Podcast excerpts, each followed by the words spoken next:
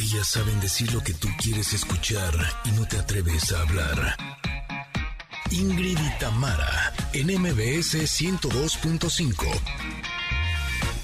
Familia hermosa, ¿cómo están? Muy buenos días. Feliz ombliguito de semana para todos ustedes.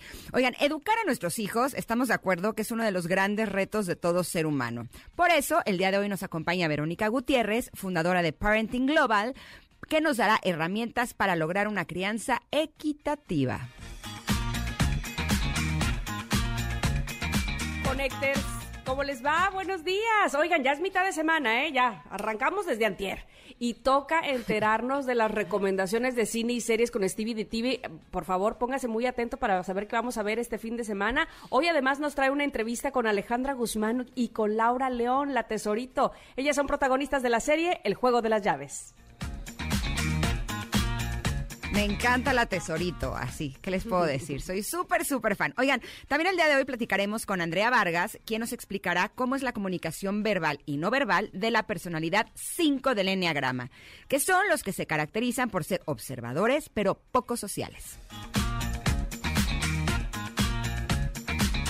Y por supuesto que tendremos comentarot, que si su pregunta del día que ya está posteada, una plática con Ceci Bastida, quien fuera integrante de Tijuana No, que son unas de las primeras voces rockeras femeninas, que nos va a hablar sobre su propuesta musical dedicada a la migración, en fin, en fin, en fin, bueno, hay para aventar para arriba, así es que por favor, quédese con nosotros. Somos Ingrid y Tamara en MBS. Comenzamos. Ingrid y Tamara, en MBS 102.5. in the day.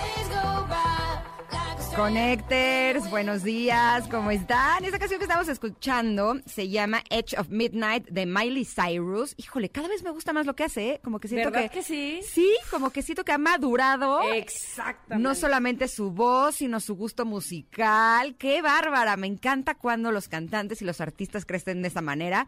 Y Miley Cyrus es una de ellas. Y así es como nosotros les damos la bienvenida aquí a Ingrid y Tamara. Debo contarles lo que me pasó ayer porque les va a dar muchísima risa. Veníamos en el coche con mis hijos y de pronto me dice Luciano, me dice, oye, Emma, en el radio le echas muchísimas ganas.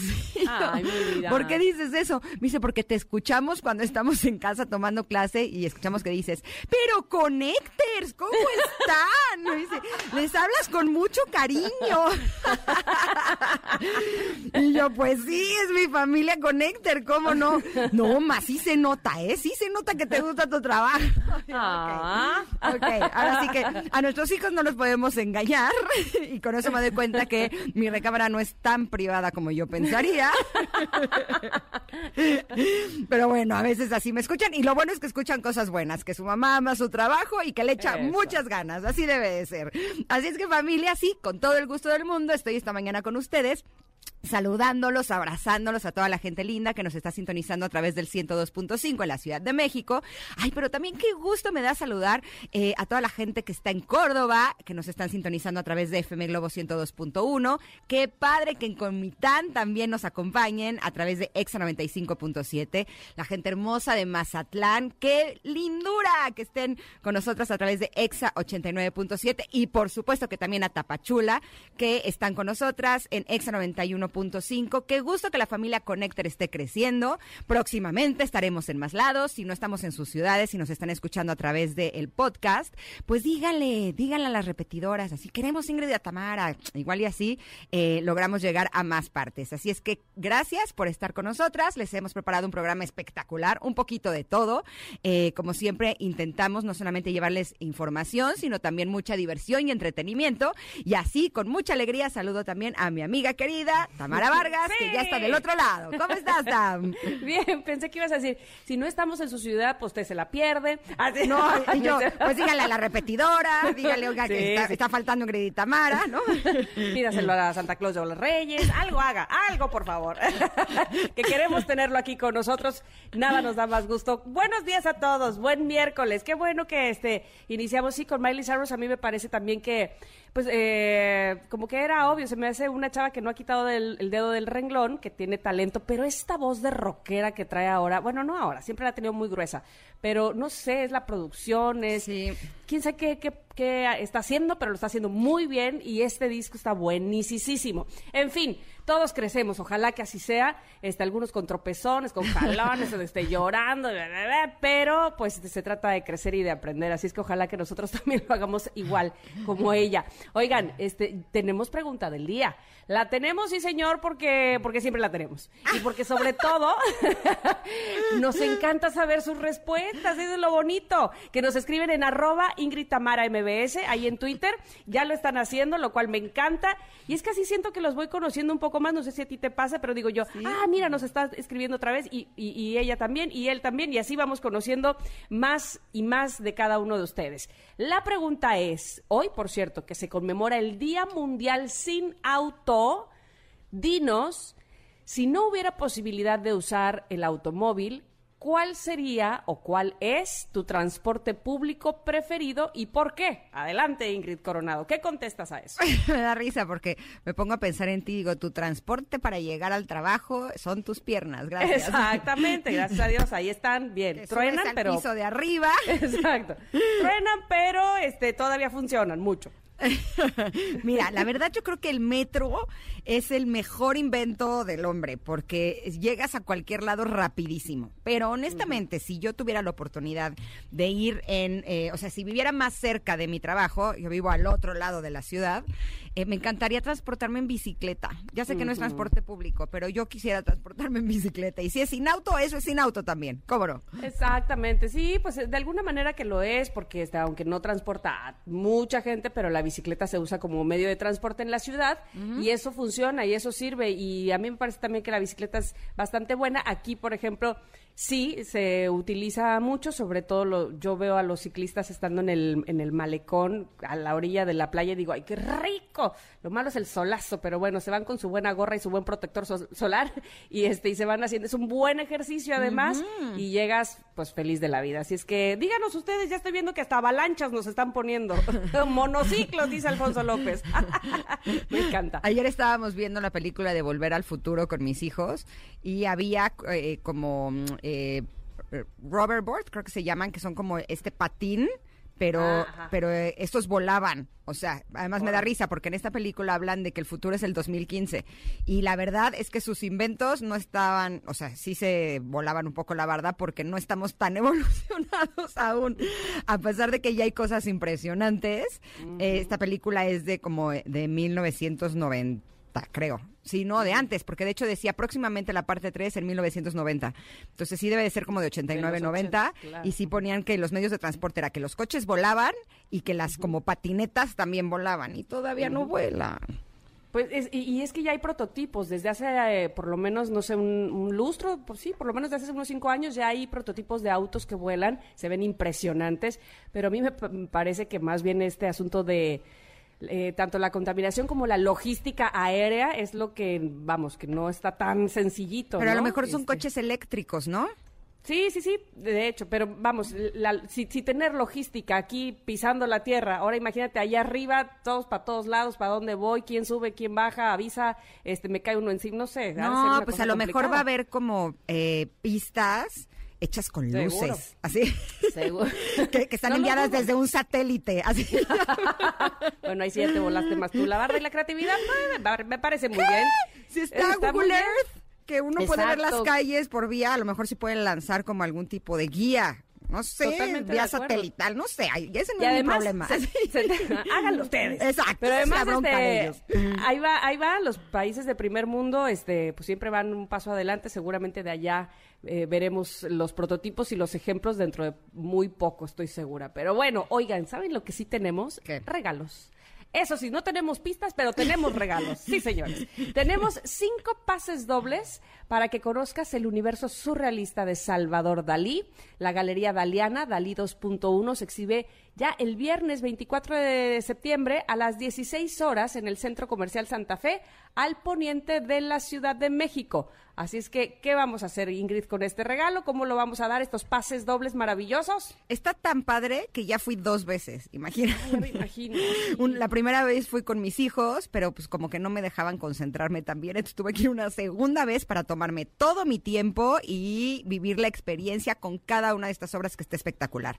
Por lo tanto, las primeras primeras cinco personas que a través de arroba Ingrid Tamara MBS nos contesten la pregunta del día y nos digan, quiero un pase doble para ir a ver Dalí 2.1, se llevan estos pases, ¿va? Recuerden, pregunta del día en arroba Ingrid Tamara MBS, yo quiero los pases y los tienen para ir a disfrutar de esta gran exposición que realmente vale mucho, mucho la pena. ¿Y así? Ay, aprovechen, aprovechen esta oportunidad, de verdad se los digo. Así que, pues esperamos su tweet, por favor. Exacto. Ahora sí. Nos vamos a un corte, pero regresamos con la carta del comentarot. Somos Ingrid y Tamara y volvemos en unos minutos aquí al 102.5. Es momento de una pausa. Ingrid y en MBS 102.5. Ingrid y en MBS 102.5. Continuamos.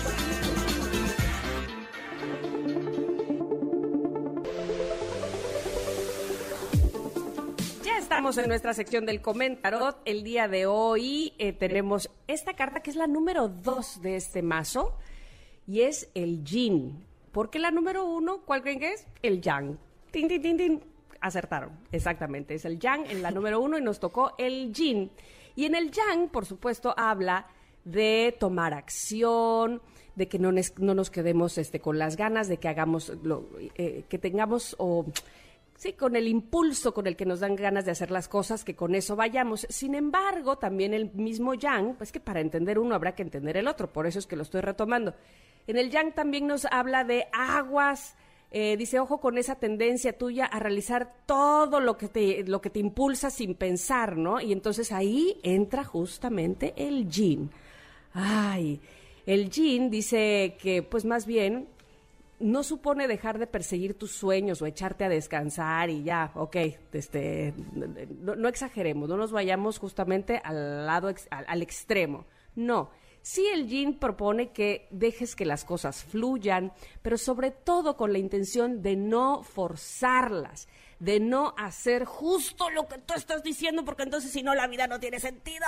No, Vamos a relajarnos con el yin, vamos a dejar que las cosas, dice, fluyan hacia ti. Hay que estar dispuesto también a recibir la recompensa que se pondrá a tu alcance. Como les digo muchas veces, hay momentos de tronar cohetes y otros de recoger varas. Y justamente el yin es eso, vamos a recoger las varas, vamos a relajarnos, vamos a ver cómo estamos, en qué estamos.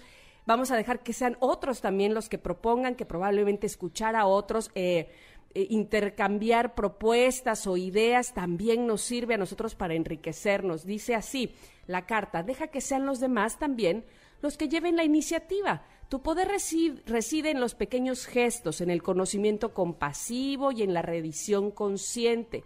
Al ceder las riendas, verás cómo te acercas sin esfuerzo a lo que de verdad anhelas. Y, e insisto, esta es la invitación a tener equilibrio. Ojalá que todos lo pudiéramos hacer así, a- simplemente con comprenderlo o con escuchar la carta y decir, ah, claro, si se trataba de eso, el yin y el yang, tengamos equilibrio. Evidentemente a unos nos cuesta más ir al lado del yang que a otros y a otros por supuesto, les cuesta más ir al lado del yin y dejar que las cosas sucedan sin presión, que, que finalmente aprendas en este intercambio de yo te doy, pero tú también eh, me das eh, tu conocimiento y yo así lo recibo. Ingrid Coronado, ¿cuál te cuesta más trabajo, el yin o el yang? Ya lo sé. Los dos. así. Un poquito de los dos. sí debo decir que eh, por las circunstancias de mi vida, desde que soy muy chiquita, he trabajado, salido adelante, enfrentándome a desafíos y entonces podría decir que me siento más cómoda haciendo las cosas que permitiendo que las cosas sucedan. Por lo tanto, me siento mucho más cómoda en el yang honestamente. Pero he ido aprendiendo, he ido leyendo, he ido eh, tranqueándome eh, para darme cuenta que eh, de lo que se trata es de tener nuestras energía- energías equilibradas. No se trata de que si somos mujeres tengamos más yin, que es femenino, y que si son hombres tengan más yang, que son masculinos. Se trata de que nuestras propias energías femeninas y masculinas se equilibren, estén en balance para que entonces podamos usar la que necesitamos en cada momento, ¿no? Un poco me gusta usar la imagen de los videojuegos, cuando tienes tienes a tu avatar que te haces como de armas o de poderes y entonces el muñequito eh, o tienes la posibilidad de controlar qué arma es la que va a utilizar en debido momento, ¿no? Eh, un poco podría decir así que las energías femeninas y masculinas vale la pena que las tengamos todas en nuestro conocimiento, las tengamos en equilibrio para que entonces si, ah, que si se necesita poner un límite, ah, pues aquí está su energía masculina.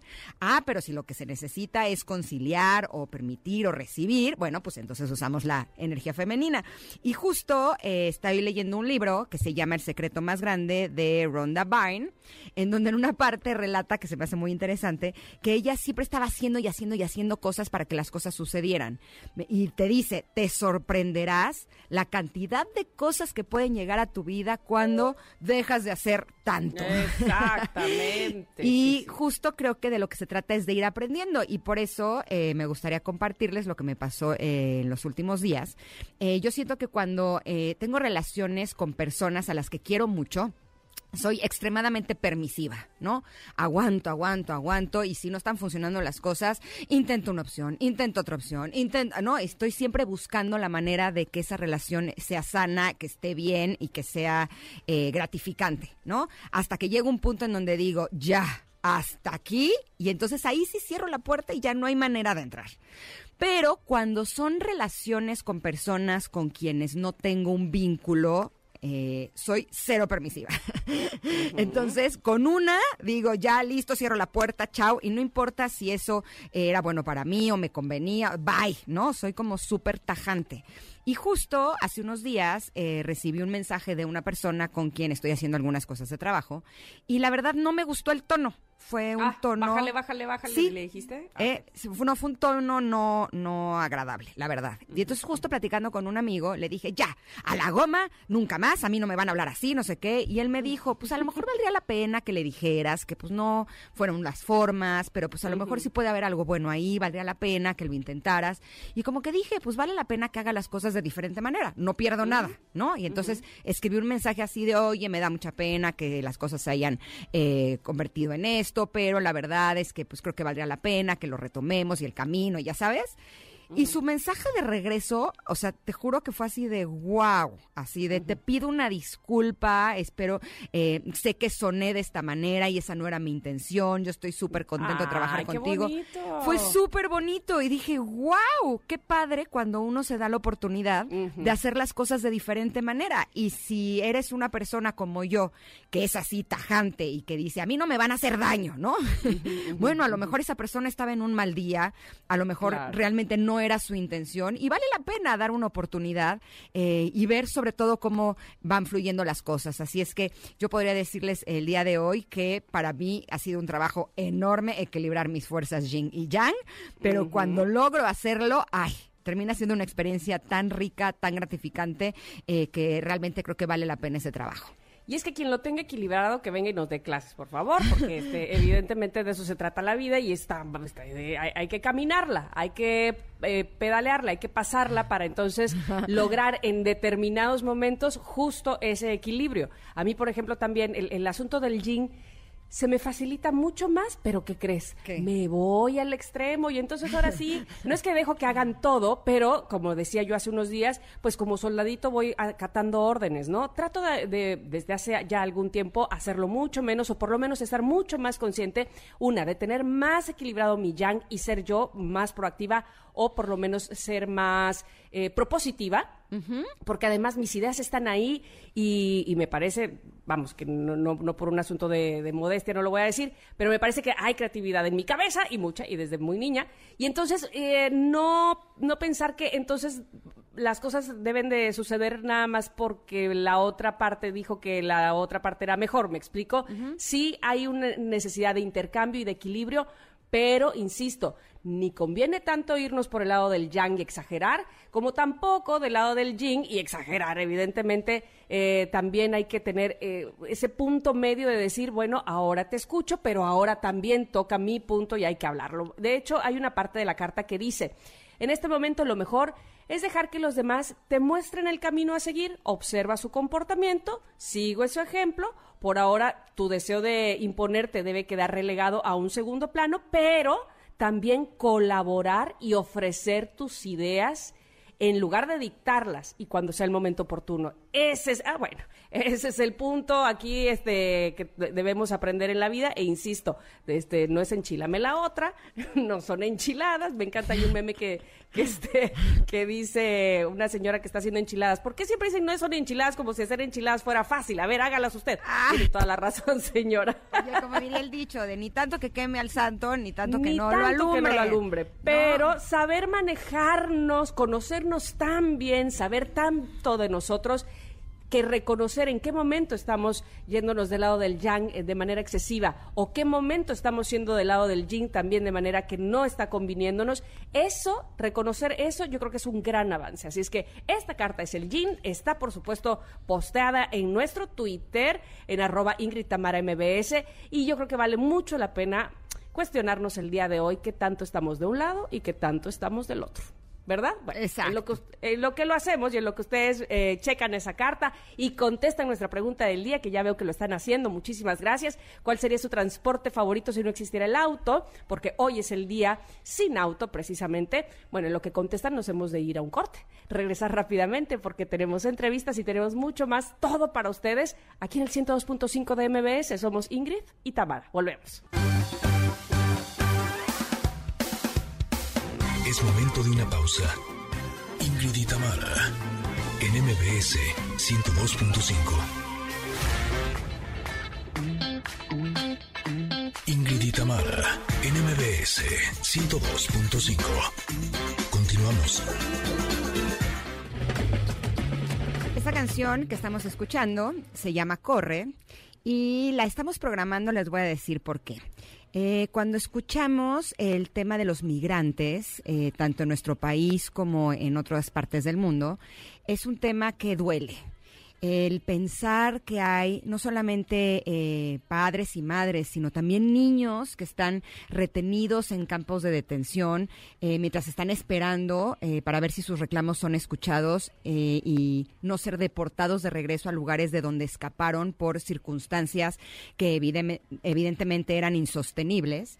Este es un tema que, que, que nos, nos invita a sensibilizarnos y a darnos cuenta que lo que está sucediendo en el mundo no debería de pasar. Eh, las personas deberíamos de estar en lugares donde podamos ser eh, cuidados, felices, donde tengamos lo necesario para realmente tener una vida plena. Y me llama mucho la atención porque de pronto eh, lo que está haciendo ahora Ceci Bastida. A ella la conocimos por pertenecer a la banda mexicana icónica Tijuana No. Y ahora eh, este disco está dedicado precisamente a este tema. Y por eso la tenemos el día de hoy aquí en Ingrid y Tamara. ¿Cómo estás, Ceci? Bienvenida. Hola, muy bien, gracias. oye, cuéntanos, eh, ¿cómo fue que decidiste eh, ahora hablar de este tema, este tema que nos duele como mexicanos? Mira, sí, como mencionabas hace rato, toqué en un grupo durante muchos años, Juana no, y con el grupo empecé a tocar cuando tenía como 15 años, y uno de, los, uno de los temas que tocábamos constantemente era el tema de la migración, porque, bueno, vivimos en Tijuana y, durante toda nuestra vida hemos visto a la gente tratando de cruzar y hemos visto cómo va cambiando este muro, ¿no? Que primero empezó siendo como una tipo de reja, eh, eventualmente se, se, fue militarizando mucho más, eh, sobre todo en 1994 con la Operación Guardián que, que lanzó este Bill Clinton. Y este, y bueno, entonces es un tema que, que siempre me ha interesado, que siempre me ha movido y que siempre eh, al mismo tiempo me ha causado mucha angustia ¿no? y mucho dolor. Ahora vivo en Los Ángeles y me ha tocado ver también este, la gente que está de este lado, ya cuando eh, están tratando de hacer su vida, por acá y si no tienen documentos, entonces la vida tan difícil que también puede ser, ¿no? Eh, así que es algo que, como mencionaste, vemos que pasa en todo el mundo y, me cuesta trabajo ignorarlo. Entonces me, suelo escribir sobre este tema mucho.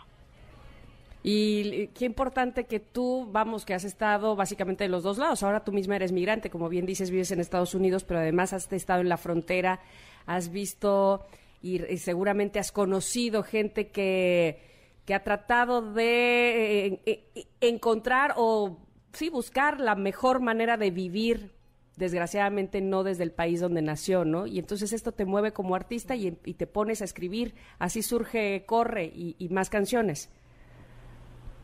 Sí, sí, exactamente. He conocido mucha gente en, diferente, con, en diferentes lugares, ¿no? En Tijuana como en Los Ángeles, eh, con, viviendo esta situación. En el caso de Tijuana, eh, últimamente me tocó relacionarme con gente de Haití, por ejemplo, que fue una comunidad que llegó a Tijuana por ahí del 2016, si mal no recuerdo, y estamos hablando de, miles, ¿no? De miles de haitianos que, que por el tema de que no pudieron cruzar, eh, sobre todo ya que estaba Trump en el poder, decidieron hacer su vida en Tijuana y ver cómo la ciudad va cambiando, ¿no? Y, los obstáculos a los que se enfrentan, ¿no? No, no, no, no, nada más eh, económicos y de trabajo, y, eh, sino también raciales, ¿no? Que, a pesar de que Tijuana los ha, bien, o sea, los ha cogido muy bien, eh, pues siempre existen estos, estas situaciones, ¿no? Que les tocan vivir.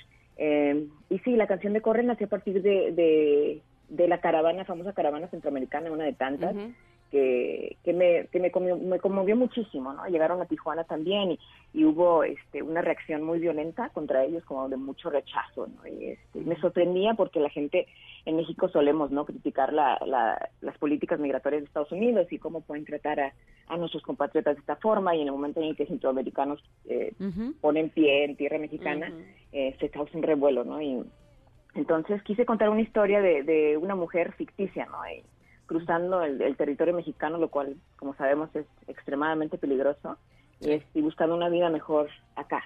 Eh, entonces, de ahí surgió la canción de Corre, y, este, y decidí invitar a, mi amigo Tamer Nazar, que es un palestino, eh, que vive una situación más o menos similar en, en donde él se encuentra. Eh, sí, eh, yo en este programa les he compartido en otras ocasiones que soy embajadora de una organización que se llama Save the Children, que entre las eh, muchas eh, actividades que tiene, tiene que ver con los niños migrantes, ¿no? El darles una mejor calidad de vida en lo que se resuelve su situación migratoria. a través de esta canción, ¿tu intención es sensibilizar a las personas o de alguna manera la idea sería hacer alianza con algún tipo de, de organización que pudiera ayudar y beneficiar a estas personas? Pues pueden ser las dos cosas. En realidad, eh, me cuento esta historia un poquito porque porque la gente eh, suele hacer generalizaciones, ¿no? Y de que estas personas vienen con esas intenciones de quitarnos nuestro lugar y quitarnos nuestro trabajo. Y, muchos de nosotros hemos tenido la fortuna de no encontrarnos en una situación de desesperación como la de ellos y sentir esta necesidad de, dejarlo todo con tal de eh, tener una vida mejor para ellos y para su familia. Me parece de entrada un acto muy valiente, entonces de alguna forma es un homenaje a, ellos, ¿no? Y este y bueno, y también trabajo yo en, una organización acá que se llama The Young Center, que es un lugar que, que lo que hace es que a nosotros como abogados de estos niños, este, estamos abogando más bien por estos niños, ¿no?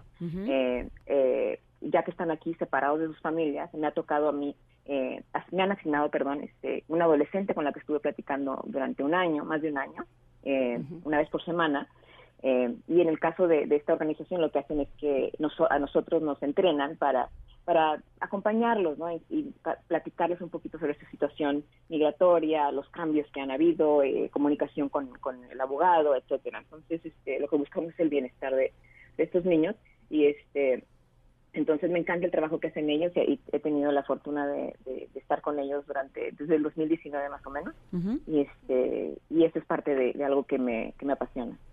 Y me imagino que puedes compaginar, evidentemente, tu, tu parte artística con, con esta, tu parte altruista, finalmente, y de apoyo y de ayuda. Eh, pero, pero ¿cómo, ¿cómo crees que tu parte artística pueda ayudar más aún? Es decir, ¿vas a hacer alguna gira? ¿Vas a, hacer, no sé, este, alguna gira de medios para hablar precisamente de este tema? ¿O podemos escucharte quizá probablemente en algún concierto o algo así? Sí, por ahora, eh, híjole, el tema de los conciertos es como muy raro porque teníamos toda la intención de empezar a hacer shows en el 2020 y bueno, y, vino todo de la pandemia. Y este y ahora aún sí, sabes, como que de pronto parece que se abren las cosas y se vuelven a cerrar, entonces estamos como viendo cómo la incertidumbre. se todo. sí, hay una incertidumbre, ¿no? Tremenda y, este y es muy fuerte para mí. A mí como que veo gente que está tocando y digo, qué padre que están tocando, qué ganas de tocar y al mismo tiempo me entra como este rollo de que, híjole, será buena idea, no será buena idea. Así que estamos este, buscando no sé, tratando de encontrar la mejor estrategia, ¿no? Entonces, por ahora, en este año, que, que creo que si hay shows serán pocos, y, y, como tengo planes de sacar un disco en el 2022, yo creo que la tirada va a ser más bien tratar de hacer shows en el 2022. Buenísimo. Perfecto. Oye, pues sí, te deseamos muchísimo éxito con esta canción. Esperemos que ese mensaje llegue a la mayor cantidad de personas y que realmente todos eh, seamos sensibles y nos demos cuenta de que esta es una problemática real y que realmente si nos unimos y unimos fuerzas, eh, a lo mejor podemos hacer algo. Te mandamos un abrazo enorme y gracias. Gracias, Ceci. Igualmente, gracias a ustedes, les mando un abrazote. Gracias, igualmente. Todo el Ceci. éxito. Bueno, pues ahí está Ceci Bastida y esto que estábamos escuchando justamente es ese sencillo que se llama Corre. Pero bueno, nosotros hemos de correr, pero a un corte, porque regresando también tenemos una plática muy, muy interesante que estoy segura que así les parecerá a ustedes. Son las herramientas para lograr una crianza equitativa con eh, Verónica Gutiérrez, fundadora de Parenting Global. Así es que por favor no se la pierda. Regresamos rápido. Somos Ingrid y Tamara en MBS. Volvemos. Es momento de una pausa. Ingrid en MBS 102.5. Ingrid y en MBS 102.5. Continuamos.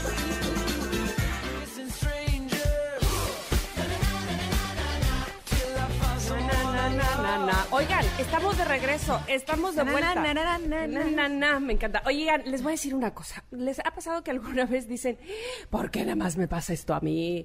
¿Por qué no, no sé hacerlo? ¿Por qué me salen las cosas como no, de- no quisiera? Y de repente te encuentras a alguien que está en el mismo lamento y dices, ¿verdad que a ti también te pasa? Y luego te encuentras otras más personas, ¿verdad que a ti también? Y a ti también, y a ti, y a ti, y a ti, y a ti. Y todos esos que nos reunimos y nos encontramos en la misma situación, nos llamamos padres. y entonces como que, ay, te da un poco de consuelo saber que no eres evidentemente la única que no sabe de, repente por dónde llevar la educación de tus hijos, o que tú tienes unas herramientas y probablemente otro tenga otras que también pudieran funcionarte a ti.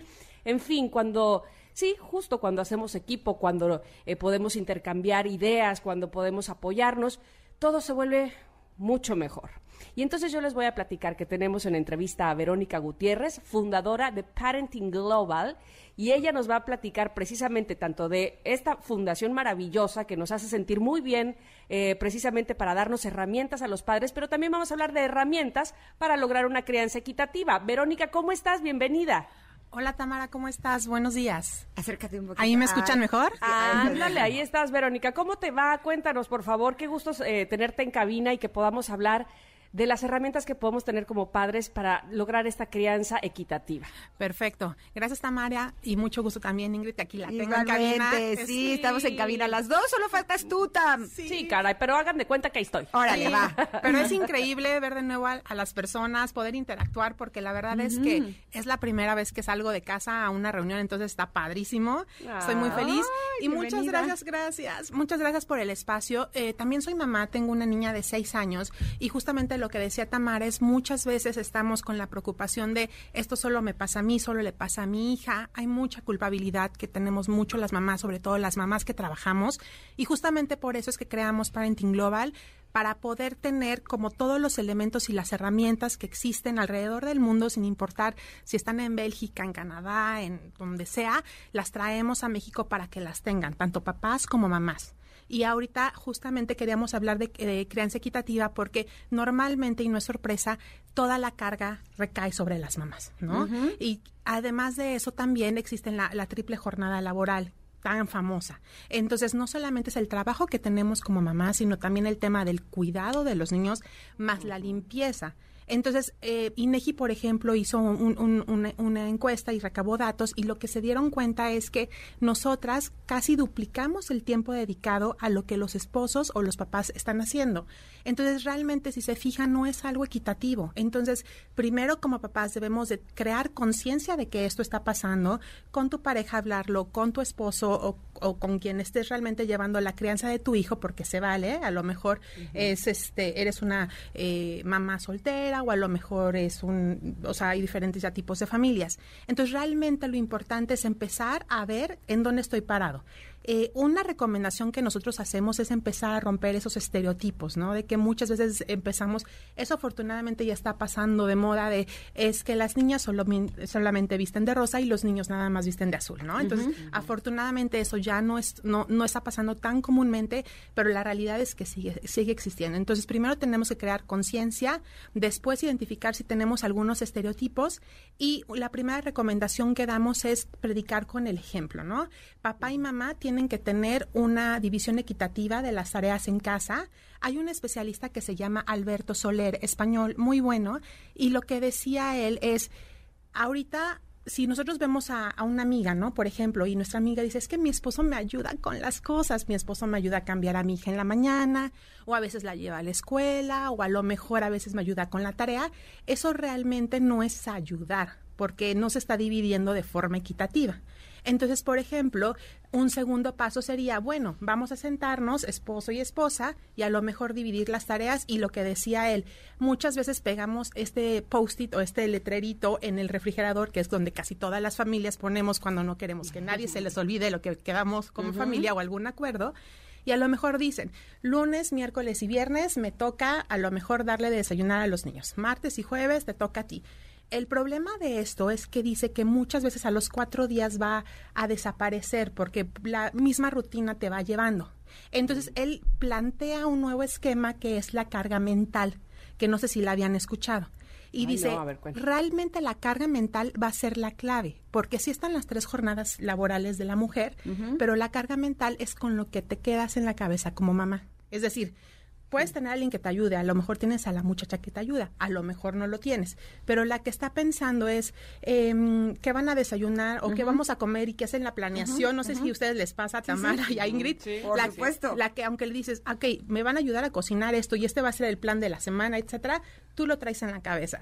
Eh, la vacuna todavía no la tienen los niños, ok, estamos para la segunda dosis de la vacunación, o sea, nosotros traemos la agenda en la cabeza. Hay una película muy buena de Sarah Jessica Parker, no sé si se acuerdan, que se llama How Does She Does It o algo así, como cómo lo hace. Ya está viejita, tiene como 10 años, pero literal hasta ella le dan piojos, le, pegan los piojos, algo así. sí, que está, en todo, está en todo. Vela, te la recomiendo. No sé si está en Netflix, pero bueno, está acostada en su cama, ya acabó su jornada laboral, sus tres jornadas y está pensando, check, check, check, a ver, ¿qué más me hace falta? Y esa carga mental no la comparten los esposos.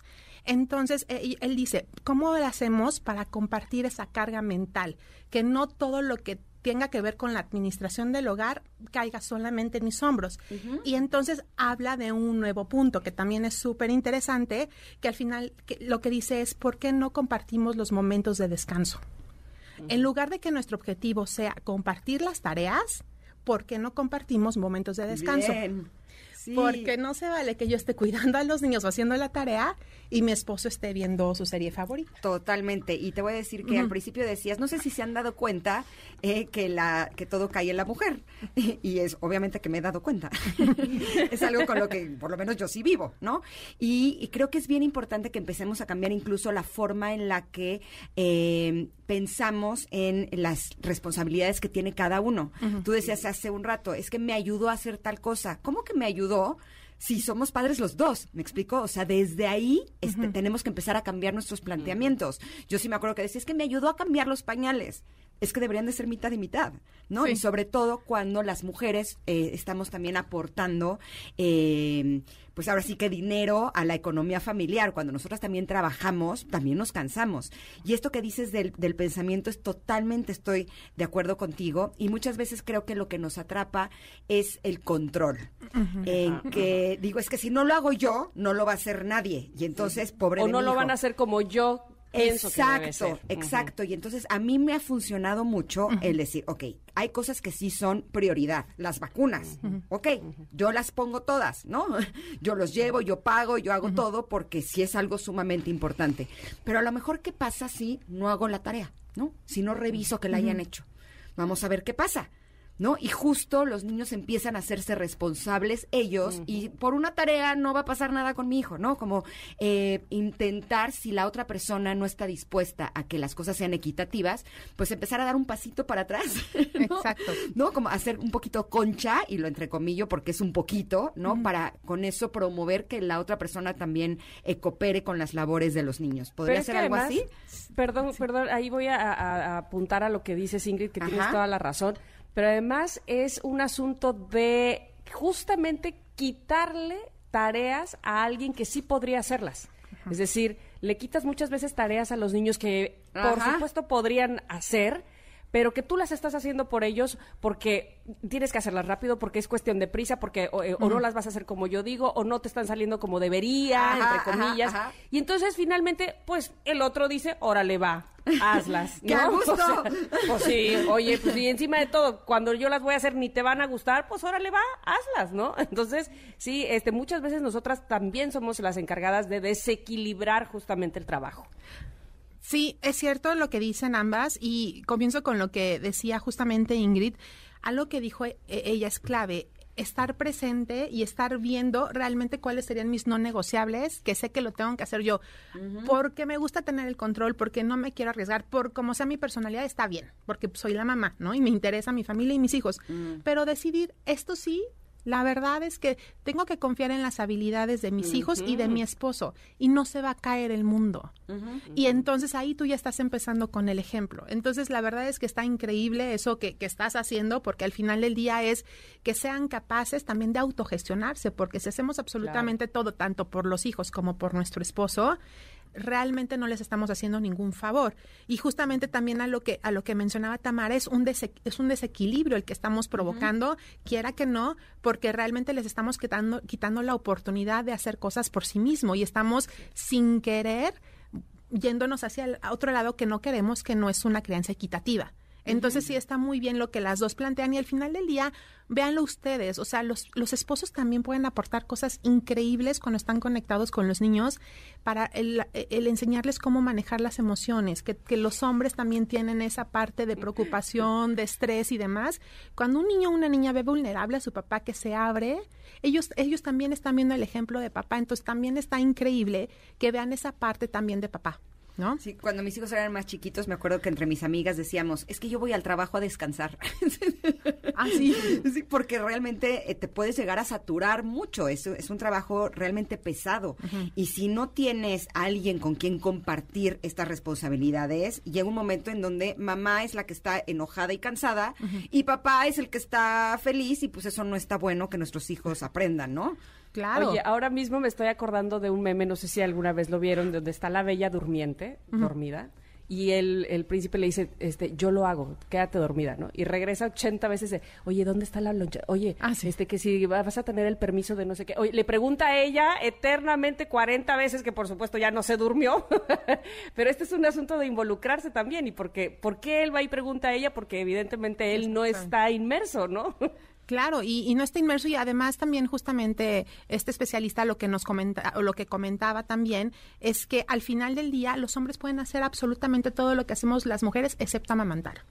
Entonces, cambiarle los pañales, bañarlos, llevarlos al coro del no sé qué, este, incluso jugar, absolutamente todo lo pueden hacer y tienen que confiar y ellos tienen que ser accountable o tienen que realmente tomar como que ese pasito. Había un, estaba leyendo unas estadísticas y justamente decía, y, y va relacionado con lo que mencionó Ingrid, muchas veces las mamás, bueno, a mí me gusta mucho trabajar y realmente es en el espacio donde me siento tranquila porque otra vez vuelvo a ser yo, ¿no? Entonces sí es mi lugar de descanso, aunque esté trabajando y aunque eh, esté, esté estresada laboralmente, estoy bien, estoy en mi elemento. Pero cuando está cargado hacia el cuidado de los hijos, es cuando uno también se empieza a abrumar o se empieza a estresar. Y esas estadísticas lo que decían es también que cuando no existe el, el- el equilibrio o la equidad entre las responsabilidades y la familia empieza a convivir mucho, es cuando suceden los problemas entre pareja. Por ejemplo, no sé si han escuchado por ahí cuando son vacaciones de verano o vacaciones de Navidad, después de una convivencia muy fuerte en pareja con los hijos, normalmente las tasas de divorcio son más altas después. Porque Órale. la convivencia el estrés y la falta de equidad entre las actividades es lo que provoca los roces, porque Mm. quieran que no, las mujeres pueden llegar a estar, mm, al- si bien no resentidas, dicen, es que estoy cansada, estoy exhausta, por favor ayúdame, son las vacaciones, es mi momento de descansar, y el esposo, no es que yo también quiero descansar, entonces Claro. es empezar a estar presentes y conscientes y ver, bueno, en este caso las mujeres, cómo podemos dar un pasito atrás y los hombres cómo proactivamente pueden dar un pasito hacia adelante, ¿no? Sí, yo me acuerdo que cuando tuve a mi primer hijo, estaba muy bebé, Perdón. tenía reflujo, no dormía nada, lo amamantaba. Entonces, de veras, llegó un momento en donde yo ya no daba más. Y me acuerdo que en una de esas estaba, eh, le estaba dando de comer, terminó de comer, y yo de veras ya no podía más, o sea, mi nivel de tolerancia ya era cero, ¿no? Y dije, es que tengo que hacer algo al respecto. Entonces me acuerdo perfecto que se lo entregué a su papá así, le dije, bueno, bye, y me fui. y me, me subí al ¿A coche, a la calle, me subí a la, y me fui afuera, así, en el coche estacionado, así, ah, a Silencio, descansar. gracias. Silencio, en paz, y así, y me acuerdo que José Enrique me decía, ¿y yo qué voy a hacer? Y yo, no sé, en tres horas no regreso, bueno, bye, así. no te imaginas lo importante que fue para mí tomarme ese respiro, porque si no, siento que ya estaba yo en un momento en el que ya eh, le iba a empezar a gritar a mi bebé, me explicó, y no es porque no lo quisiera, es porque realmente yo ya estaba cansada y harta de que lloraba todo el día y la noche, no dormía Ahora, y así. ahora bien, qué importante que dices eso, porque bueno, ahí tuviste la oportunidad de dejárselo al, al padre, pero evidentemente hay otro tipo de familias que son monoparentales, que nada, que, que- que está ella o probablemente él, eh, y que no hay más. Este, ¿qué, qué, qué dices tú, Verónica, al respecto? Ya para cerrar, porque creo que ya no tenemos Pedirle que- ayuda a alguien.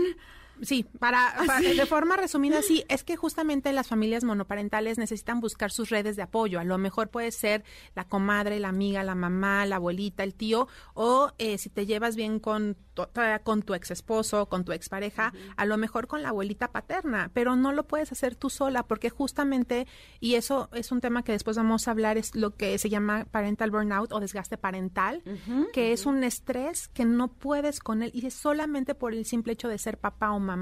Ya llega un momento en el que te satura tanto que tus habilidades como papá se ven comprometidos, tu salud mental y tu salud emocional. Entonces, lo que hizo Ingrid y el ejemplo que nos platicó está buenísimo. Esa vez que vi que estaba a punto de a lo mejor es- estar en un lugar que no quería estar y, no- y, y además yo sé cómo reacciono y que sé que amo a mi hija o a mi hijo, ¿no? A mi primer hijo, pero necesito este espacio para mí y es el fue un gran gesto de amor hacia su bebé y hacia, Y hacia ella. mí. Sí, y es que es lo que tenemos que empezar a hacer, o sea, amar a nuestros hijos, pero también amarnos a nosotras en el sentido de lo necesito y se- estoy segura que Ingrid cuando regresó tres horas después regresó mejor. Y en el caso, Sí, ¿no? por supuesto, ¿no? Y si le hubiera gritado a mi bebé, me hubiera sentido súper mal, me hubiera sentido muy culpable, o sea, hubiera sido algo malo para él y para mí. Y para tu esposo, porque hubiera dicho, ¿qué le pasa? ¿No? Y también, estuvo bueno que él experimentara, ¿no? Sí. Esas tres horas, para que también se dé cuenta que una necesita ayuda. O sea, y la otra cosa es que también tenemos que acordarnos que también entre mujeres nos podemos apoyar. A lo mejor, si, estoy segura que para la pregunta que nos hizo Tamara es, si es una mamá sola, una amiga seguro la va a apoyar. o su mamá, o, O su su- hermana, sí. su prima, o ¿no? Pero que no nos dé pena, porque no estamos realmente solas. Y a lo mejor no te tienes que ir un fin de semana, ¿no? A la playa, pero a lo mejor decir, necesito una hora. ¿Para qué? Para estar acostada, para tomarme un café tranquila sin que me digan mamá, mamá, mamá, o que me persigan hasta ir al baño. O sea, porque llega un momento de la edad de los niños que eso pasa. Entonces nada más necesitamos a lo mejor cinco minutos. Yo le digo a mi hija, me voy a dar un time out. O sea, yo me lo doy. Ahorita vengo. Muy bien, muy bien. Y me doy cinco minutos, diez minutos, la verdad es que no es mucho, o me salgo a caminar, regreso y ya. Ah, ok, perfecto. Ajá, Ajá, y sí, y sobre todo ver qué es lo que les estamos enseñando a nuestros hijos, porque si están viendo un modelo en el que la mamá es la que hace todo, ellos van a pensar o ellas van a pensar que así es, ¿no? y que está bien. Exacto, y no, no está bien.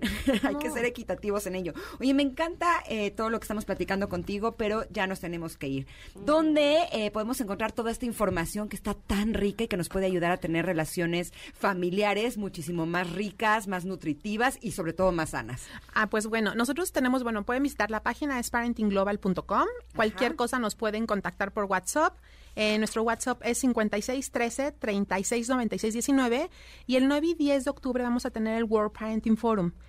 Por la pandemia va a ser virtual, obviamente están invitadas, pero realmente lo que estamos haciendo es trayendo a todos especialistas, por ejemplo, de Parental Burnout va a estar Moira, que es la líder número uno a nivel global de este tema. Acaban de sacar los descubrimientos y te dan, vamos a hacer un test para ver si estamos en burnout o no y cómo resolver el tema y cómo empezar a dar pasos firmes y están súper invitados. Vamos a hablar de temas de em, riesgos en Internet, toda la parte de autorregulación, la parte de neurociencia y cómo la aplicamos al parenting. O sea, va a estar muy, muy padre. Y son dos días que nosotros invitamos a los papás que lo inviertan y lo dediquen a ellos y a sus familias. Sabemos que ya todos estamos un poquito cansados de la parte digital pero no quisimos arriesgarnos a tener a la gente en, y a los, a los especialistas volando de todos lados.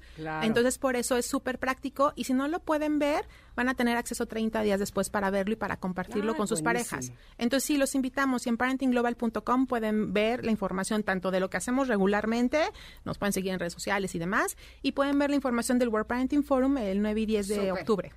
Te agradecemos muchísimo, Verónica. Ojalá que pronto estés con nosotras de nueva cuenta. Gracias. Un placer. Mucho gusto, Tamara. Gracias, Ingrid. Mucho gusto. Vamos al corte. Regresamos rápido, Ingrid, porque aquí estamos para ustedes, Ingrid y Tamara, en MBS. Es momento de una pausa. Ingrid y Tamara, en MBS 102.5. y Tamara, NMBS 102.5. Continuamos. Connectors, hace unos momentos platicamos sobre herramientas para una crianza equitativa con Verónica Gutiérrez y esto fue algo de lo que nos dijo primera recomendación que damos es predicar con el ejemplo, ¿no? Papá y mamá tienen que tener una división equitativa de las tareas en casa. Un segundo paso sería, bueno, vamos a sentarnos, esposo y esposa, y a lo mejor dividir las tareas. Y dividir los descansos, esa parte se me hizo súper interesante. Si descansamos, descansamos los dos. Muy bien. Oigan, y más adelante Andrea Vargas nos estará hablando de la comunicación verbal y no verbal de la personalidad 5 del Enneagrama.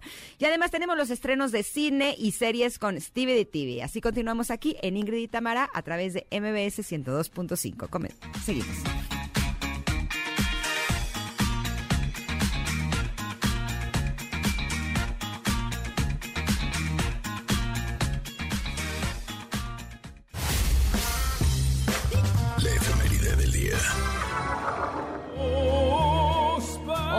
Dueño y poseedor de esta maravillosa voz, cumple 63 años y me estoy refiriendo al tenor italiano Andrea Bocelli. Él nació el 22 de septiembre, pero de 1958. Eh, si bien algunos críticos no lo veían o no le veían futuro en el mundo de la lírica, el cantante ha vendido nada más y nada menos que 90 millones de discos en todo el mundo, ¿no? Para el que dudara. ¡Ay, nada más! ¡Ay, nada más! Leve. Está bien, no, no, no, no tengo futuro, nada más vendí 90 millones de dólares. Bueno. Ok, muy bien. felicidades. Eh, sí, muchas felicidades, Andrea Bocelli. Y el día de hoy también es el Día Mundial sin Automóvil esta fue originalmente una iniciativa para reducir el uso del automóvil, al ver que su uso a gran escala está eh, haciendo muchos daños en el medio ambiente. En dicha jornada se hace un llamado a los ciudadanos a dejar este medio de transporte por día y probar nuevos medios de desplazamiento.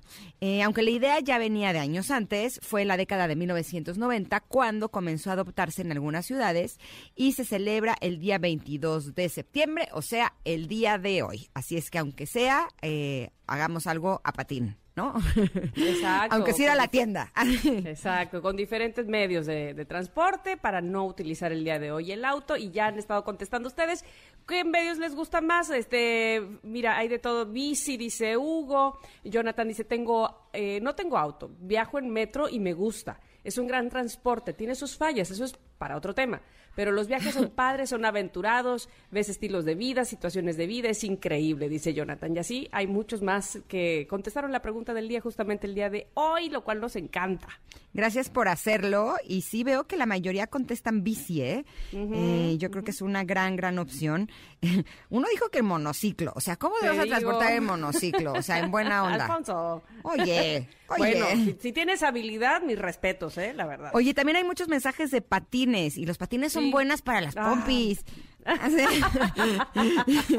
Ayudan a que se pongan como aguacates. Venga, venga, Ah, venga. Bueno, bueno, bueno. Pues usted díganos, ¿qué prefiere? Este, patines, patineta, monociclo, bicicleta, qué sé yo, el Oye, metro. no metro- contaminamos y no, se nos ponen las piernas y las pompis divinas. Es una O gran sea, opción. Por supuesto, ahí está nuestro beneficio total. Vendamos patines, además. Lo único malo es que si yo me vengo a trabajar en, en- en patines o en bicicleta, No, bueno, tienes que salir de a qué hora. Agárrese, no déjate salir a qué hora. Cuando saliera de aquí, me vería Mm. tan espectacular que pararía el tráfico. No, hombre, imagínate, Ah, no, bueno, bueno, piernaza. bueno. Ya como en Miami, ah, No, este, hombre. sus bikers y este y su top. No, la Ahí verdad no creo que lo aguante. Así son un chorro de kilómetros. Imagínate, llegaría toda sudada, así. No, no es tan buena opción. Pero aunque sea para ir a la tienda, hay que aplicarlo, ¿va? Exacto, exacto. Por lo menos un día al año. Bueno, vamos a ir un corte, regresamos rápidamente porque ya está Andrea Vargas para hablarnos del enneagrama, la comunicación verbal y no verbal de la personalidad 5. Esos los que son muy calladitos, a ver qué nos dice. Regresamos. Es momento de una pausa. Ingrid Tamara, en MBS 102.5. Ingrid y Tamara, en MBS 102.5. Continuamos. Enneagrama. Nueve formas de ver la vida. Descubre la tuya.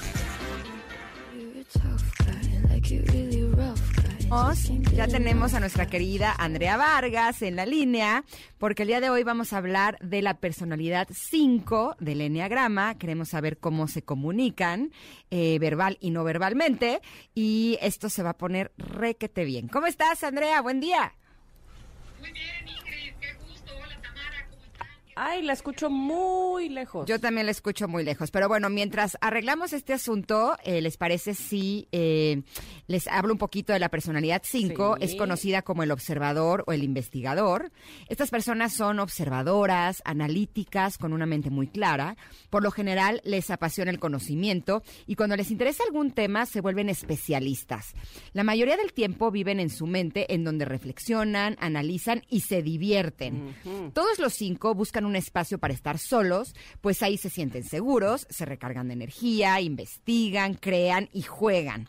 Con frecuencia se sienten diferentes, como si no encajaran con los demás, por lo que buscan aislarse y ser autosuficientes para no depender de la gente. Ay, yo creo que yo tengo un poquito de cinco. Yo conozco un 5, pero marcado, o sea, lo trae en la frente ese 5. Muy, muy, muy así como tú dijiste. ¿Estará ya Andrea por ahí? Hola, Andrea.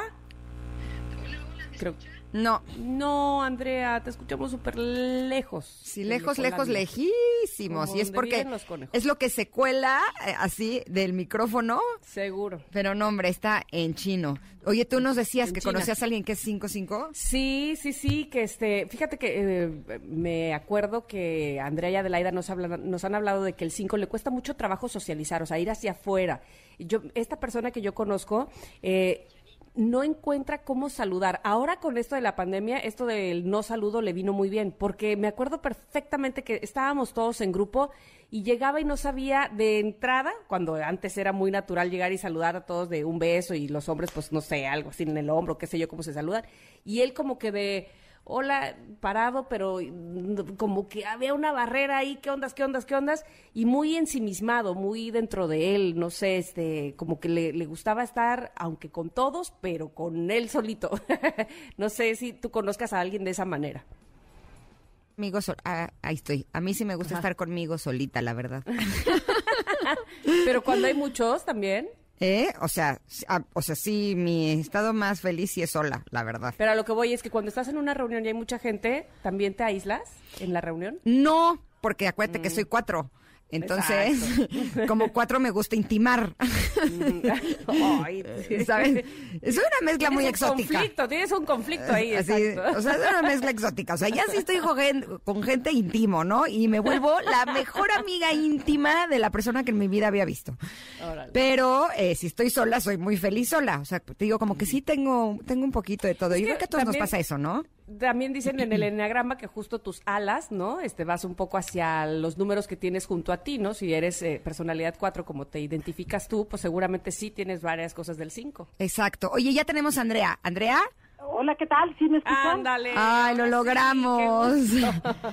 Platícanos, ¿cómo es el estilo de hablar de los cinco, Andrea, para que no, no se nos vaya el tiempo? Ok, bueno, por lo general esas personas que son súper calladas, que para muchos, hasta que la conocen el enneagrama, los consideran como raros, pero no es así. Tienen una personalidad diferente en donde su energía es súper baja, su lenguaje corporal es frío y contenido, entonces dices, y esta persona que se aleja, qué onda, qué rara es.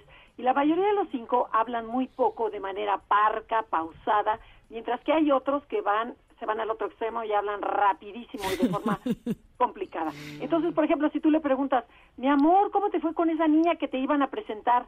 El cinco te contesta, bien, ¿está guapa? Sí, pero bueno, pero platícame, dime cómo es como cualquier mujer. O sea, son demasiado parcos para contestar, ¿no? Ok, ok. Ok, ok, ok. palabras Ok. y seleccionan cuidadosamente aquellas palabras que van a usar.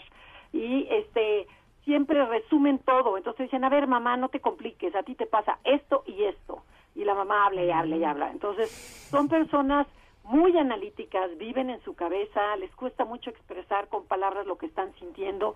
Es como si tuvieran la cabeza cortada con el cuerpo y entonces eh, comparten muy poca información personal.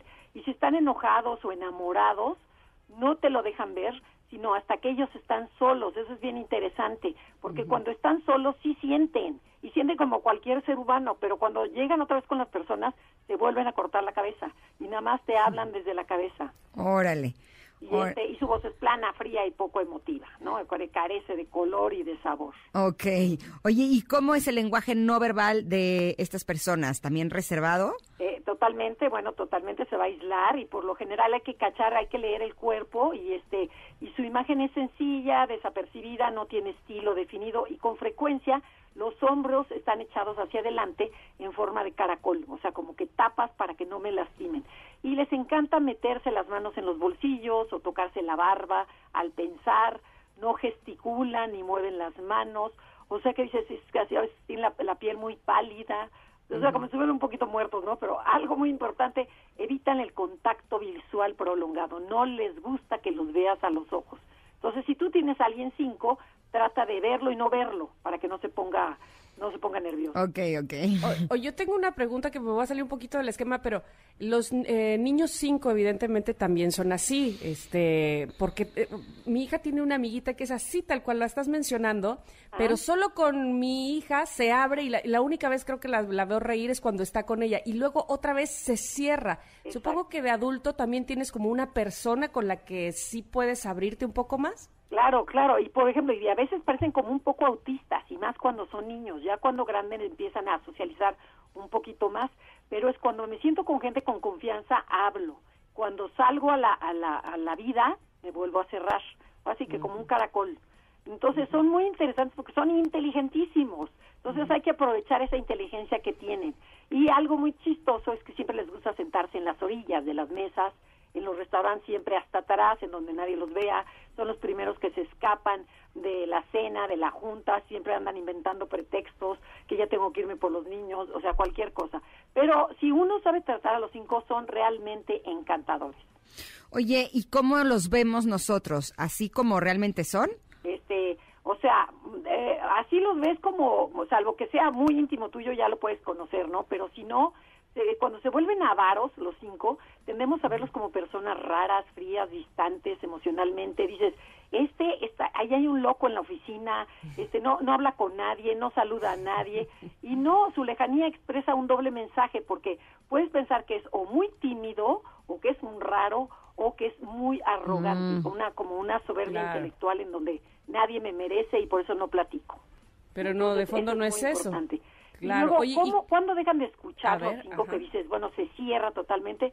Cuando le llega a alguien dramático o berrinchudo, dice, de este terreno yo no soy y se cierra totalmente. O cuando dejan de escuchar cuando otra cuando una persona es muy tonta o está cerrada en, en- en el cerebro. Entonces dice, ¿para qué hablo? Este no me va a entender.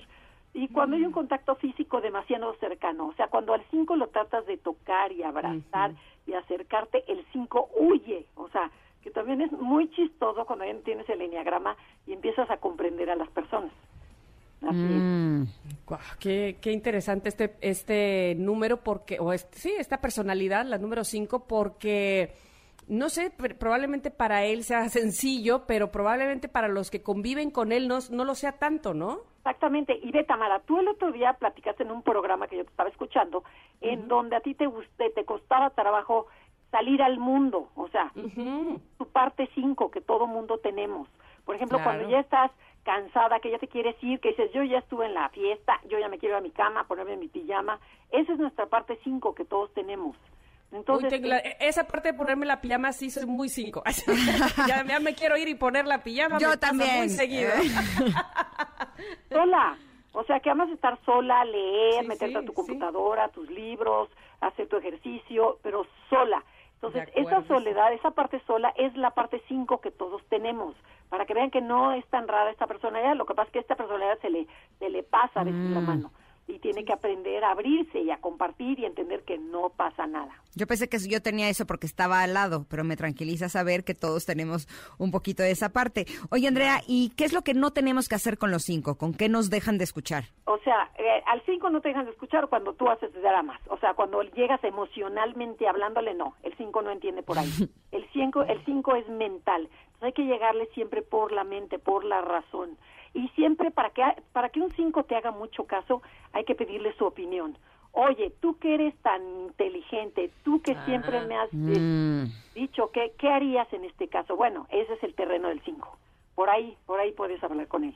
Sí, mostrarles inteligencia, probablemente establecer una conversación a partir de, oye, ¿supiste que los científicos han dicho últimamente? Y ahí se va a voltear a decir, ay, qué interesante eso, ¿no? No, pero a lo mejor no, no necesariamente el 5 tiene que ser científico. A lo mejor, por ejemplo, le encanta el fútbol o le encanta Claro. algún tema, ¿no? Que le guste la música. se especializa. Tú le llegas por su tema y el 5 sabe que es auténtico, bueno, se va a soltar y te va a hablar como chinampina. Pero si sabe que nada más lo andas ahí para, para llevarte con él, no, cero. Ok, No mientas por convivir, exactamente, es lo que nos dice el 5. Muy bien. Oye, gracias Andrea por compartir esta información con nosotros. Te juro que cada vez me gusta más porque siento que em- ya empiezo a ver a las personas que me rodean, qué personalidad son y digo, ajá, por eso esto no jalaba o ajá, por eso esto sí funcionaba. Y siento que nos das herramientas que pueden ser realmente útiles. Oye, eh, tu programa de los sábados, cuéntanos. El programa de este sábado va a estar muy padre, muy interesante aquí en MBC Radio a las 12 del día y también los invitamos a que nos sigan en nuestras redes, este Enneagrama Conócete en Instagram, en Facebook y mándenos un tweet para que sepan todos los cursos que tenemos este ahorita activos y bueno, y se divierten mucho y además sabes que lo más importante es que dejas de juzgar, de entiendes a las personas como son y entonces te empieza a entrar compasión y cariño y empiezas a querer mucho más a todas las personas. Ay, te agradecemos muchísimo que nos des estas herramientas, mi querida Andrea, y nos escuchamos la próxima semana. Claro que sí, con mucho cariño. Gracias, un Gracias. abrazo grande. Vámonos rápido al corte, regresamos porque Stevie de TV seguramente ya está listo para hablarnos de cine y series y mostrarnos unas entrevistas buenísimas Sí, que tiene. ya está aquí. Todo Aquí en Ingrid y Tamara en MBS, volvemos.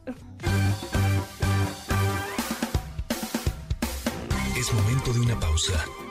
Ingrid y Tamara, en MBS 102.5.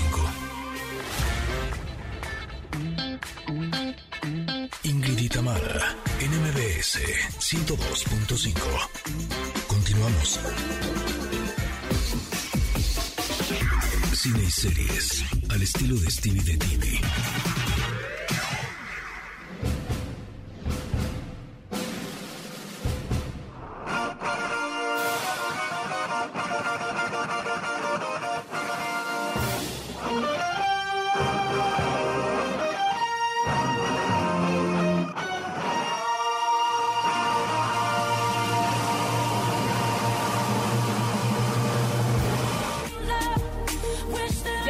¿Verdad?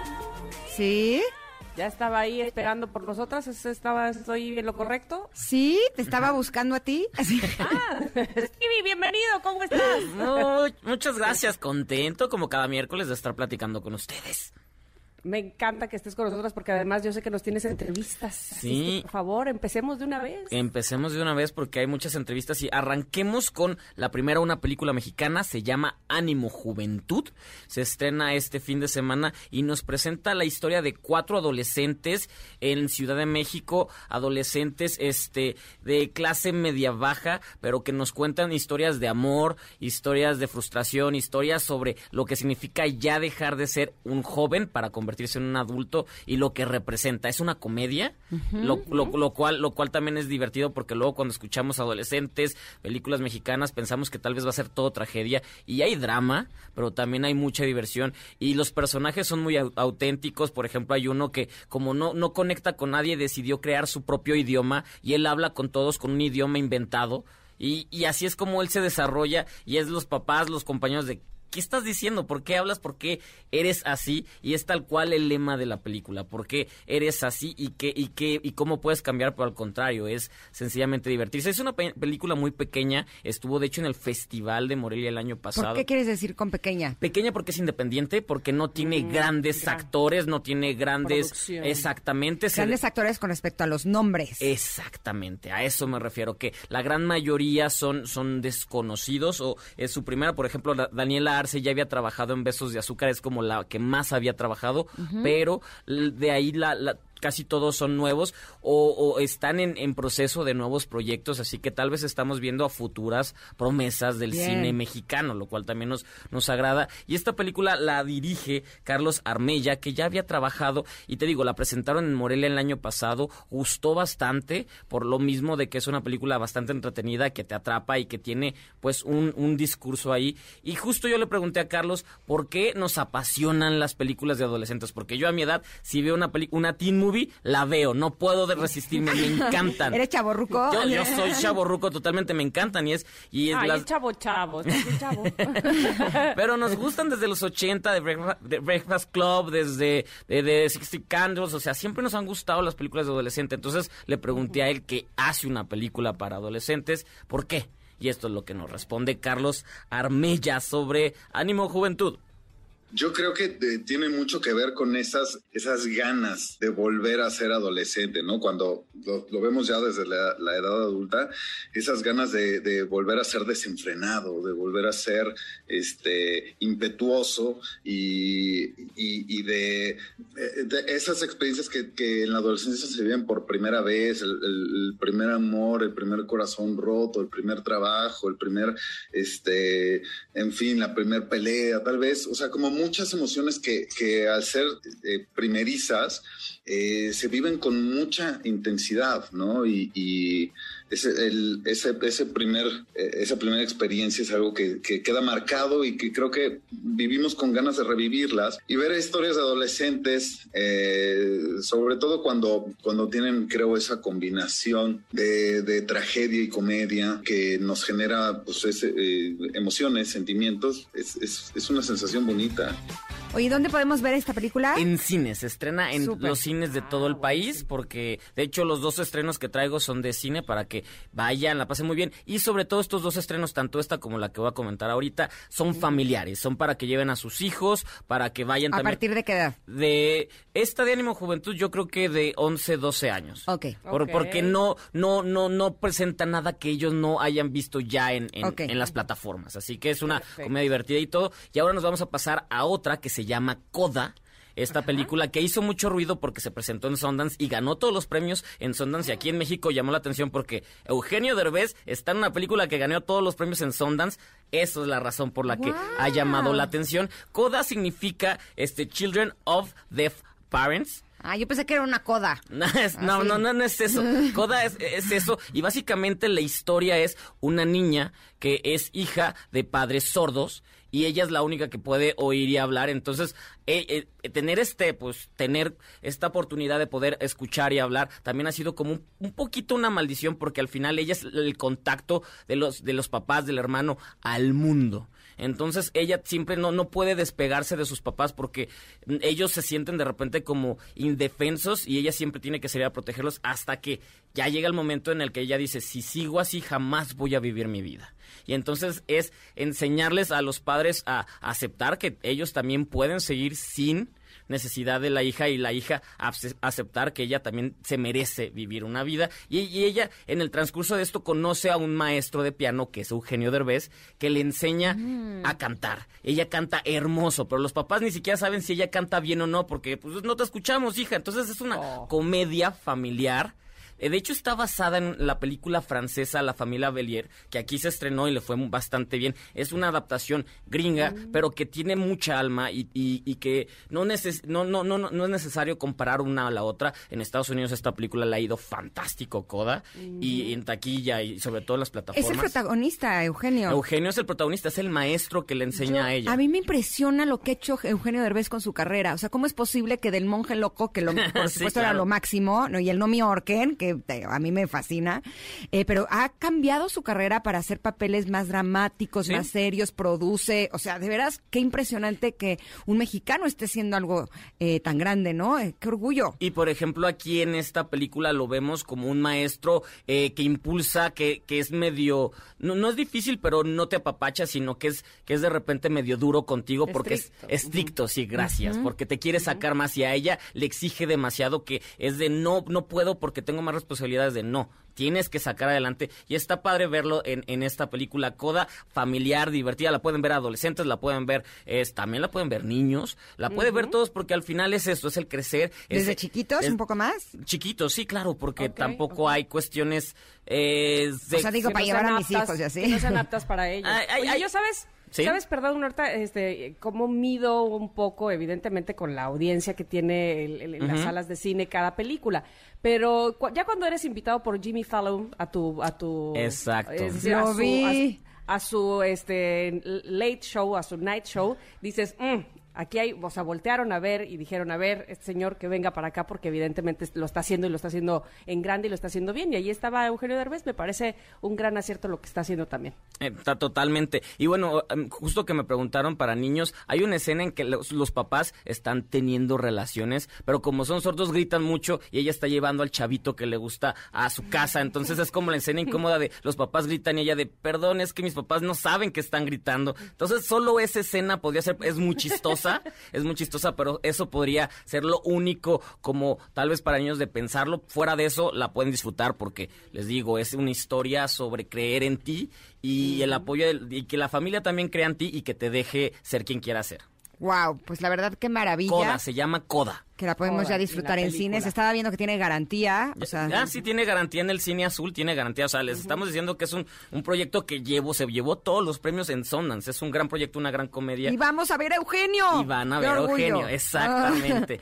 Oye, la evolución que ha tenido, te juro que a mí me encanta. La verdad, bravo, bravo, bravo. Aplauso de pie.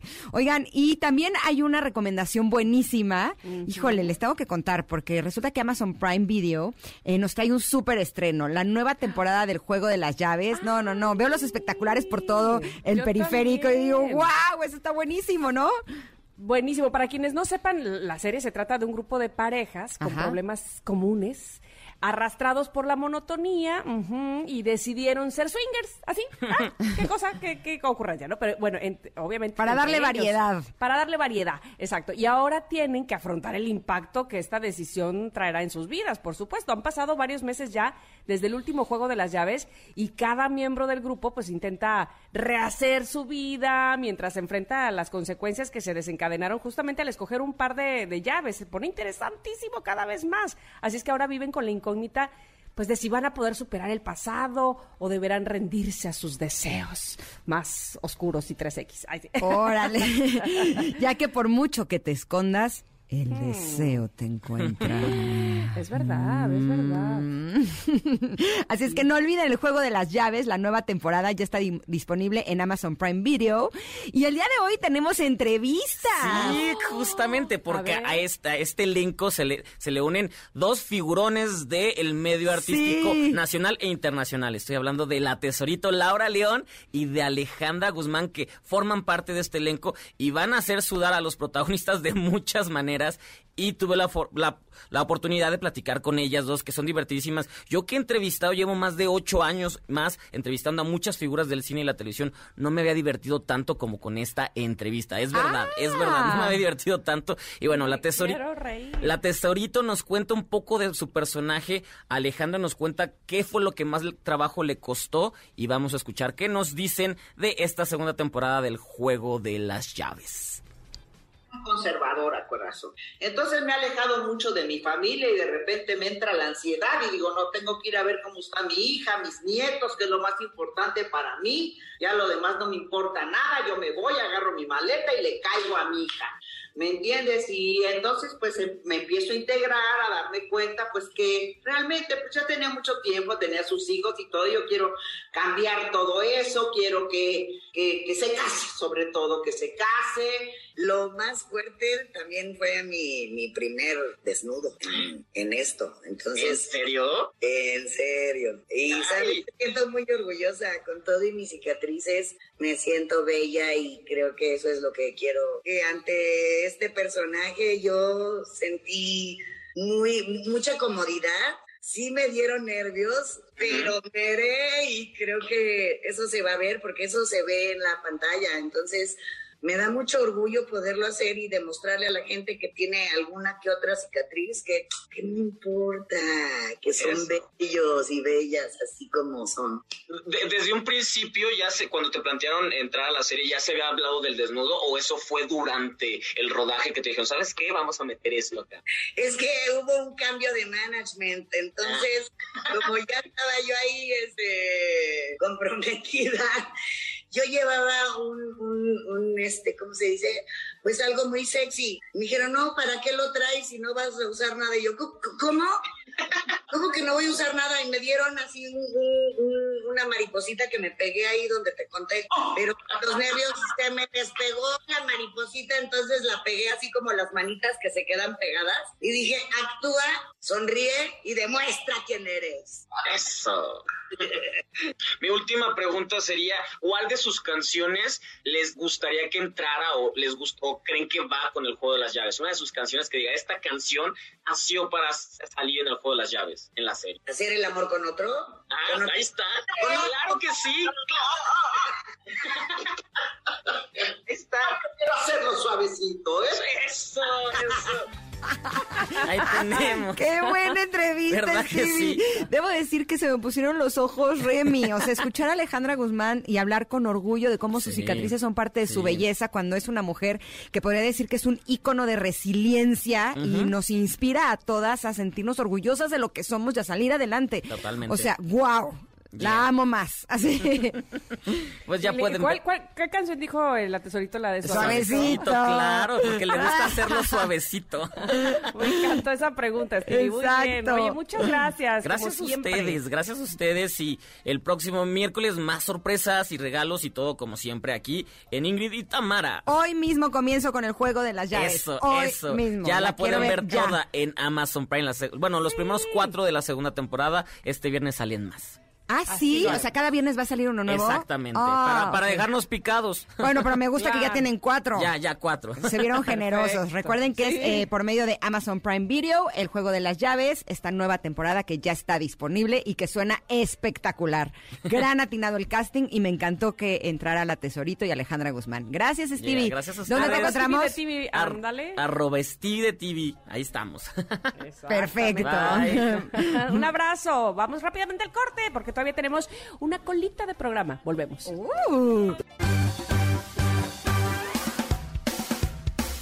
Es momento de una pausa. Ingrid y en MBS 102.5.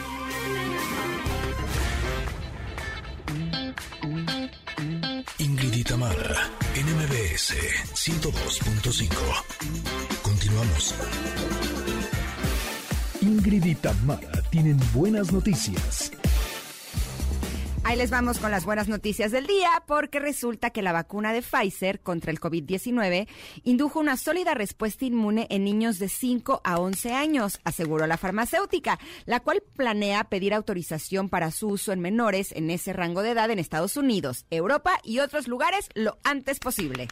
Ah, sí, qué buena noticia. La farmacéutica aprobó una dosis mucho menor para los niños de ese tramo de edad un tercio de la dosis administrada hasta ahora. Sin embargo, tras la segunda dosis, los niños de entre 5 y 11 años mostraron niveles de anticuerpos para combatir al coronavirus tan fuertes como los de los adolescentes y adultos, los, adultos jóvenes. Esto lo indicó a The Associated Press el doctor Bill Grover, eh, vicepresidente senior de Pfizer, y el perfil de seguridad también en general comparable al del grupo de mayor edad. Esto fue lo que dijeron. La dosis reducida también se mostró segura con efectos secundarios temporales como molestias en el brazo, fiebre o dolor, similares o menores a los de los adolescentes, señaló Gruber. Eh, creo que de verdad dimos con el punto justo, añadió. Las hospitalizaciones y muertes por COVID-19 han aumentado en Estados Unidos en los últimos meses debido a la variante Delta. Los casos pediátricos también han crecido, sobre todo porque los niños menores de 12 años no están vacunados, pero no hay indicios de que, además de ser más contagioso, Delta sea más peligrosa en los niños. La vacuna fabricada por Pfizer y su socio alemán BioNTech ya está disponible en Estados Unidos para personas de 12 años en adelante, pero ahora que los niños han vuelto a la escuela y la contagiosa variante Delta del virus, ha causado un gran aumento de los contagios pediátricos, muchas familias esperan con ansiedad la oportunidad de vacunar a sus hijos más pequeños. Bueno, pues una autorización rápida podría ayudar a mitigar un posible aumento de casos en el otoño boreal, especialmente con las escuelas que ya están abiertas en todo el país. Así es que esa es la noticia buena del día de hoy. Aquí en Ingrid y Tamara, Pontón, si estás por ahí, tú dinos qué te parece. ¿Te pareció buena noticia esta o no? ¿Tú qué dices? Sí, está buenísima. Justo ahorita estábamos con este Carlos Tomasini y yo platicando justo de eso, de, de las vacunas, de pues ahora este, a vacunar a los chamacos. Qué bueno, la verdad, para que ya poco a poco vayan a la escuela. Ahorita ¿Tú cuántos años tiene? Ocho, justo, te iba a decir, ah. ocho años. Ah. Y entonces queda muy bien. Y ahorita justo hoy le tocó, hoy miércoles y jueves va a la escuela, pero lunes, martes y viernes no. y entonces, ay, es una complicación tremenda. ¿Saben qué? Pero, Justamente hoy estaba leyendo, perdón que te interrumpa, pero hoy estaba leyendo que el presidente de Francia estaba diciendo que ya los niños podían ir a las escuelas sin cubrebocas, porque también pues ya seguramente los tienen, eh, pues, o si no en vacuna, en ese, eh, digamos que próximos a ella. Así es que bueno, pues ya se verá. Exacto, porque por ejemplo yo a mi hijo lo tengo, ya sabes, medio amenazado de no te quites el cubrebocas nunca, te lavas las manos mil veces al día, por favor, este, eh, no, te juntes con tus... Ajá, exacto, pues los tienes súper, este fiscalizados ahí amenazados no saben qué hacer pobres, ¿no? Bueno, pero con este vacuna o sin vacuna hay que seguir usando cubrebocas, hay que seguir lavándose las manos, hay que seguir eh, solamente comiendo de tu lunch, ¿no? Exacto. hay que seguirnos cuidando. Todo lo que te dije sobre compartir, olvídalo. Este, ahora no compartas nada. Exacto. Ahora sí, tienes que ser un egoísta. Oiga, nosotras ya nos vamos. Para nosotras fue realmente un placer que nos acompañaran este día. Gracias, gracias, gracias. Nos, eh, nos escuchamos mañana y se quedan con Pontón con el programa de estilo de vida digital. Bye. Gracias. Pontón. Gracias, amigas. Ingrid y Tamara te esperan en la siguiente emisión, MBS 102.5.